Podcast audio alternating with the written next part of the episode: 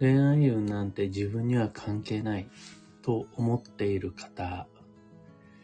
見直しが必要になりそうです。おはようございます。有限会社西企画西俊久です。運をデザインする手帳、有機暦を群馬県富岡市にて制作しています。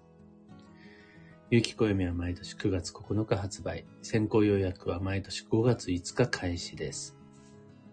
で、このラジオ、聞く暦では毎朝10分の暦レッスンをお届けしています。今朝は、今、恋愛運が必要とされる3つの理由というテーマでお話を。昨日、新月を狙って、新たに告知を始めました。この新月を狙って随分前から準備をしてきたんですが、何の告知かというと、12ヶ月の恋愛運デザイン2023恋愛運は自力本願というオンライン講座のお知らせです。講座そのものは来月2023年3月24、25、26の3夜連続で行うものなんですが、恋愛運と聞いて、いまいちピンとこない方もいらっしゃるかもしれないので、講座の告知も少し兼ねて、ちょっと CM チックにはなってしまうんですが、ちゃんと意味ある配信につなげてまいりますので、ちょっとお付き合いください。補足説明を。恋愛運講座、恋愛運デザインとは、2023年という12ヶ月を恋愛モードに書き換える作業です。決してなんかそのスピリチュアルで怪しい儀式じゃなくて、要は12ヶ月のスケジューリングなんですけど、この12ヶ月の予定を恋愛運軸でプログラミングしていきましょうっていう、まあそれだけの話です。僕ができることなので結局は暦の話になります。ただこれを恋愛運軸にする必要があるっていう話なんです。どうしてここで恋愛運が登場するかというと、今この恋愛運という言葉を聞いてご自身に足りてると思います？の前提がですね、前提が、恋愛運は必要っていうことなんです。今をピチピチに過ごすその、キラキラリア充たちが、青春を謳歌する若者たちだけが、合コンに行っている婚活中の人たちだけが必要なんじゃなくて、いや、自分に必要なんだよっていうところから話が実は始まってるんですが、そう、そういう認識がない方は、ああ、もう自分は〇〇だから恋愛運はいいやって思う方が多いと思うんですよね。例えばそうですね、今は自分はそれどころじゃない、仕事が忙しいから恋愛運はいいや、とか、あとは、年齢を理由に恋愛運不要論を唱える人も結構いますよね。もうこんな年だから恋愛運はいいや、みたいな。あとなんだ、ちょっと半分恥ずかしい外部、外見、ん？なんだ、他人の目を気にして、今更恋愛運なんてみっともないみたいな、そういう言い方はしなくてもそういう感覚で、いやいやいやってなる方がいたり。あとはこれがまあ一番の大きな間違いなんですが、もう結婚してるから恋愛運はいいや、みたいなね。いやいや、結婚してから恋愛運もまあ一番必要だろうっていう話になってくるんですけど。でも、とにかく、人それぞれいろいろな理由で自分に恋愛運は不要であると。考える方が多いと思うんですが、の違いますっていうお話なんです。というわけで、の皆々様2023年もちゃんと恋愛運を大切にして12ヶ月の行動計画を練れているんであるならば、このお話はもう終了です。自分は恋愛運が必要であるという前提で仕事をしたり、暮らしをしたり、交際をしたりできてるんだったらもうそれでもういらないわけです。恋愛運デザインなんて。で、僕も含めて、はい、そうなんです。恋愛運が足りないから必要なんですって思ってもらえるように、のもうちょっと補足説明していきたいんですけど、とにかく僕たちは今、大人を中心に恋愛運が足りなくなっている。それは、あの、少子高齢化とか、あとは、独身男性、独身女性が多いっていうような一般的な結婚、恋愛っていうだけじゃなくて、運として、人生の張り合いとしての恋愛運が足りなくなってきている。エネルギーが枯渇してきている。っていう話なんです。だから、あの、この足りない恋愛運を補填していきましょうと。それがあの、今ここで恋愛運を登場させる理由なんです。本当に究極的にはそこら辺でくすぶっているクソじじいにこそ恋愛運が必要で、正直女性陣のことはそこまで心配はしていなくて、その足りないでくすぶっている年齢層がある程度上の40代、50代、60代の男性を中心に恋愛運が補填できたら、この世界もっと良くなるのに、そこら辺必要と思えないでくすぶってるもんだからどんどんどんどんと時代が悪くなっていってしまっている。このクソじじいにこそ恋愛運が必要論を積極的に今後唱えていきたいんですが、とはいえ、もちろんあの、性別に関係なく、すべての人に、あと年齢にも関係なく、すべての人に恋愛運が必要っていうのが今日の趣旨なんです。客観的にも現実的にもいろいろな面から恋愛運が足りてない。ではなぜ恋愛運が足りてないと判断できるのか何を見てそう思うのかこれは裏を返すと恋愛運欠乏の弊害、デメリットを3つ挙げることができるんですけど、今からご提案するこの恋愛運が足りないと判断できる3つの理由。恋愛運欠乏の弊害の3つのカテゴリーを聞いて、あ、それ大丈夫かもって思ってもらえるならば、それ恋愛運足りてるってことです。今大丈夫ですよっていう見どころにもなるので、3つポンポンとあげるので聞いてください。1つ目が、仕事やお金以外のモチベーションが足りていない。の今日行ってきますという理由が仕事しかない。ああ、頑張って明日も起きなきゃって思える理由がどうして明日も起きるんですか？って聞いたら、いや仕事だからしかない。なんでそんなに頑張ってるんですか？どうしてそれだけ勉強したり努力したりしてるんですか？いや、お金稼がなきゃなんないから。っていう、この仕事とお金以外の〇〇を頑張ろう、〇〇に取り組もうとするモチベーションが足りてない方は、どうも恋愛運欠乏症に入っちゃってますね。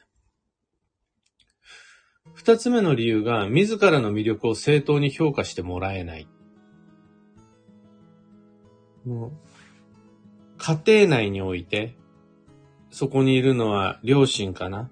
自分のパートナーかな？それとも自分の子供たちかな？とにかく家庭内において、自らの魅力を正当に評価してもらってない。場合によっては一人暮らしの人もいますよね。そうすると、自分のことを評価するのは自分自身になります。その自分が私のことをちゃんと評価できてない。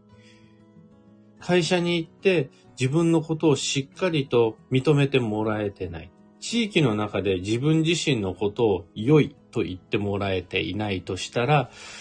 これは残念ながら恋愛運欠乏症になります。で、三つ目が自分が自分のことをそもそも好きになれない。これ典型的な、最も基本的恋愛運の欠如になります。恋愛運が、その、僕はあんまり自己肯定感みたいな言葉は好きじゃないんですけど、それだったらまだアイデンティティの方がいいだし、ただ、そん、あんま難しく考えないで、私は私のことが好きである。あの、今日もいい感じの髪型で行ってきます、みたいな。そういうふうに自分で言えちゃうというか、私は私が住んでいるこの家が好きとか、あの、なんて言うんでしょう。自分で自分のことを認めることができる。という状況が、恋愛運が良いというのを客観的に示す指針だったりするんですが、そうなれない人は、ちょっと自分のこれからのスケジュールを恋愛運仕様に書き換えていく必要がありそうです。えー、つおさらいすると、一つ目が仕事やお金以外のモチベーションが足りない。二つ目が自らの魅力を正当に評価してもらえない。三つ目が自分が自分のことをそもそも好きになれない。この三つが揃えばもう完全に恋愛運が足りないですっていう話になります。だから補填していきましょう。一つでも、いや、ちゃんと仕事やお金以外にも明日が楽しみ、明日も頑張ろうって思える動機、モチベーションがあるよっていう方は、それもう結構頑張れてます、恋愛を。あと一個ぐらい、その自分のことを自分で好きになるぐらいができれば恋愛もいらないと思います。また、あの、これでも全然いいんです。自らの魅力を正当に評価してもらいたい。私は家庭内において、もしくは会社内、地域内において、に自分の属する人間関係、コミュニティの中で自分のことを正当に評価してもらいたい。と望むならば、それ恋愛運が必要です。それ仕事運でも金運でもなく、健康運でもなく、恋愛運が必要です。で、そのためには、じゃあどうしようかってなったら、僕からご提案することができるのは結局暦なので、必殺技のおまじないってないし、これさえ身につけとけばいいですよっていうパワーストーンを販売することもできないので、僕がすることはやっぱ暦で自分自身の行動計画を恋愛運にフォーカスしながら調整していく。っていうのが良いと思います。でですね、これするのにちょうど2023年が良きタイミングだなと思うのが、交流の年なんですよね。その、縁の年であるということ。交流の流れを上手に利用することができれば、去年や一昨年と比べて、より費用対効果が高いというか、より楽に運を軌道に乗せることができそうです。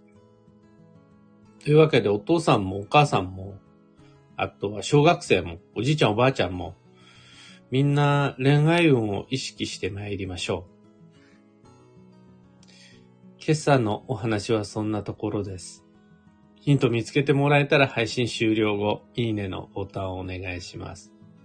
二つ告知にお付き合いください。一つ目が有機暦ユーザーのためのオンラインサロン、運をデザインする暦ラボに関して。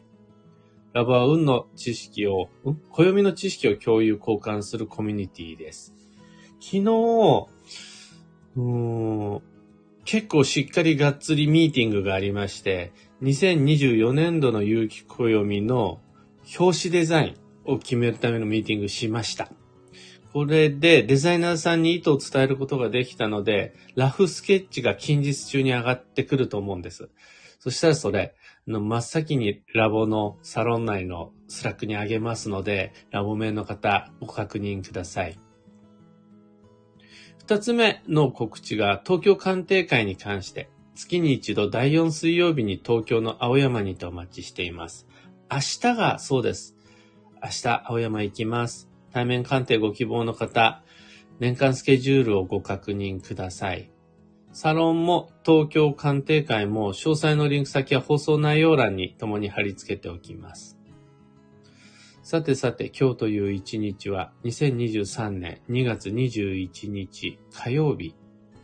助走の2月です。そこでの、今僕たちに求められる助走とは、今を頑張り、今を充実させるんじゃなくて、3月が充実しちゃうような段取りと予定を組むことです。恋愛運も意識しつつ。いや、仕事で3月が忙しいっていうのももちろん OK ですよ。それ以外のことで3月いっぱい予定が入ってるっていうのもすごい大事です。ですが、意識した方がいいだろうなと思うのは、恋愛運というキーワードのもとに、どんな3月の予定も、もですね、も入れていこうかっていう感じ。幸運のレシピはひじき。黒い保存食が基地です。黒って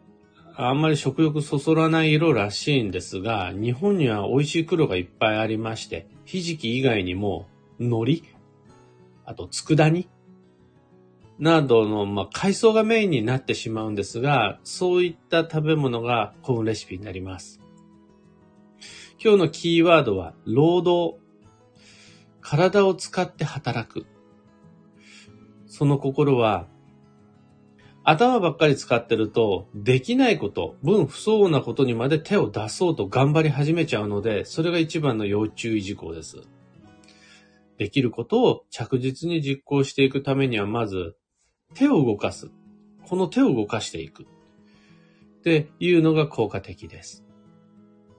以上、迷った時の目安としてご参考までに。ところで、聞く暦では、ツイッターにてご意見、ご質問募集中です。知りたい占いの知識や、今回の配信へのご感想などなど、ハッシュタグ、聞く暦をつけてのツイートお待ちしています。それでは、今日もできることをできるだけ、西企画西俊久でした。いってらっしゃい。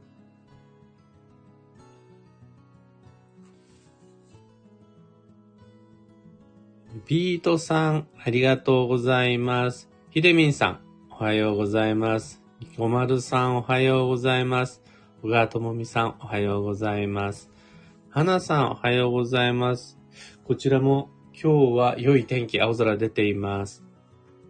たかさん、おはようございます。きこさんの街の空も良いお天気、素敵です。フルートさん、おはようございます。曇り空、穏やかに参りましょう。キーボードさん、漢方花子さん、エヌシャンティさん、ともみさん、おはようございます。ひでみんさん、今朝画面がかっこよいワンちゃん素敵です。ありがとうございます。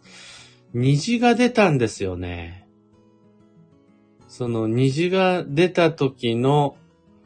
空の写真を今背景にしてみました。マミーさん、アルココさん、バンドさん、おはようございます。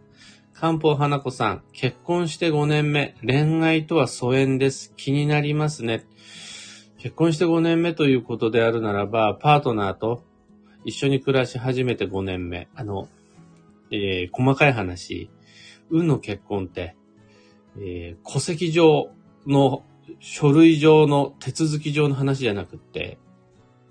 一緒にパートナーと暮らしているかどうか、同性のことを結婚とするので、その同性が始まって5年目と見た場合に、今まさに恋愛運が必要です。それは例えば、家事であるとか、日々の自分の労働以外にも、〇〇しようって、〇〇を頑張ろうって思える。じゃあ、なんだろうな、行ってきます。おしゃれして行ってきますみたいな。そういう、なんだろう。あと、お料理するにしても、どうしてお料理するんですか？お腹が空いてるからじゃなくって、楽しい食卓にしたくてお料理するみたいな。それ以外の、ただ生きていくための、暮らしていくためのモチベーションが必要で、その根源が恋愛運だったりします。テノルさん、仕事以外のモチベーション欲しいです。マイクさんおはようございます。オペラさん、背景デザインが変わったんですね。素敵です。あの、写真を撮ってあったので、珍しく後付けじゃなくって先付けにしてみました。ただこれ長細い背景デザインだから、の、本来、通常の配信のアイコン画面って、資格なので、この後資格に戻さないとダメかもしれないですね。クレナさんおはようございます。花さん、完全に仕事に偏ってます。暦をベースにした恋愛運のお話、とても興味があります。まず、仕事を頑張っているのはとても素晴らしいことです。それ、運が悪いことではありません。仕事めっちゃ重要です。仕事より重要なものは健康しかありません。で、健康と仕事が成立してるんであるならば、もうこれで十分運は良いです。ただ、あのもしも生きていく上での人生って結構大きめスケールで考えたときに、今日ご提案した3つ、それ以外のモチベーションがあんまりない。あと、自分の魅力が正当に評価してもらえているという実感が少ない。そもそも自分が自分のことを気に入ってないっていうことがあったとしたら、その足りない部分、足りないパズルのピース、ちょっと不足してるそこを埋め合わせるのは恋愛運です。フルートさん、恋愛運、結婚してるから関係ないと思っていました。今日のお話聞けてよかったです。結婚した後、どんどん使っちゃって足りなくなっていくので、日々補填していかなくちゃならないのが恋愛運です。そうじゃないと、幸せな結婚生活を続けることができないです。なんならそこで枯渇しちゃうと、結婚した後、うまくいかないってことにもなりかねないです。キコさん、講座の告知を見て恋愛、既婚の私には関係ないかなと思っていましたが、そういうことだったんですね。バランス取りたいところです。の、未婚、既婚はあんまり恋愛運関係ないですね。そもそ、あそうすると、もしかしたら、明日とかは、そもそも恋愛運とは何なのかの定義惚れた腫れたの若い男女がチュッチュしてるようなイメージばっかりじゃないそれも大事ですが、そればっかりじゃないという恋愛運そのもののお話もどこかでしないとダメかもしれないですね。なんなら、既婚者こそ必要な恋愛運があったりします。モリーさん、おはようございます。恋愛運はまさに結婚してるからという考え方でしたが、お話を聞き終えた今、意外といい感じかもと思いました。と同時に私の周りにいてくれる家族や友人に改めて感謝の気持ちが湧いた朝です。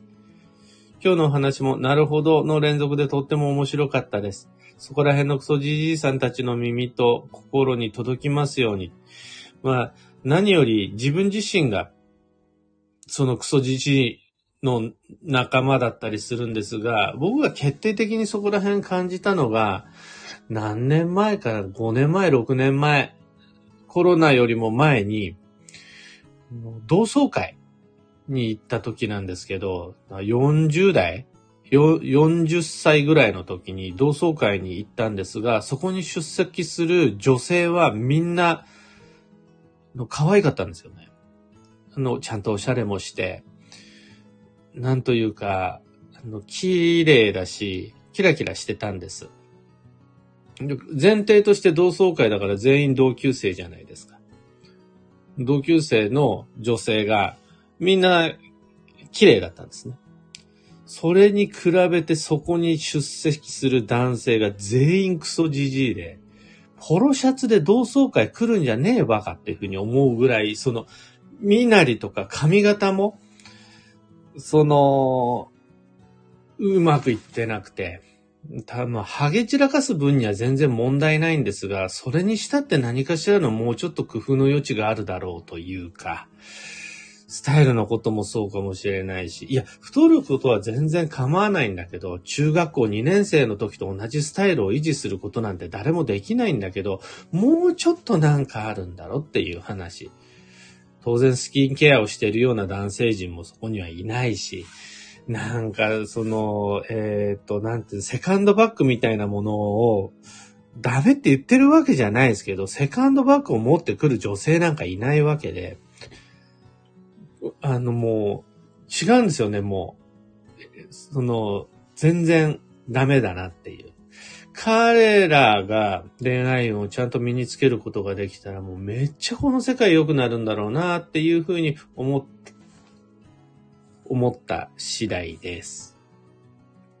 だから本当に男性にも恋愛運を意識していただきたいです。ゆうさんおはようございます。クレナさん、興味深い内容でした。アーカイブでまた拝聴します。ありがとうございます。恋愛運のお話は、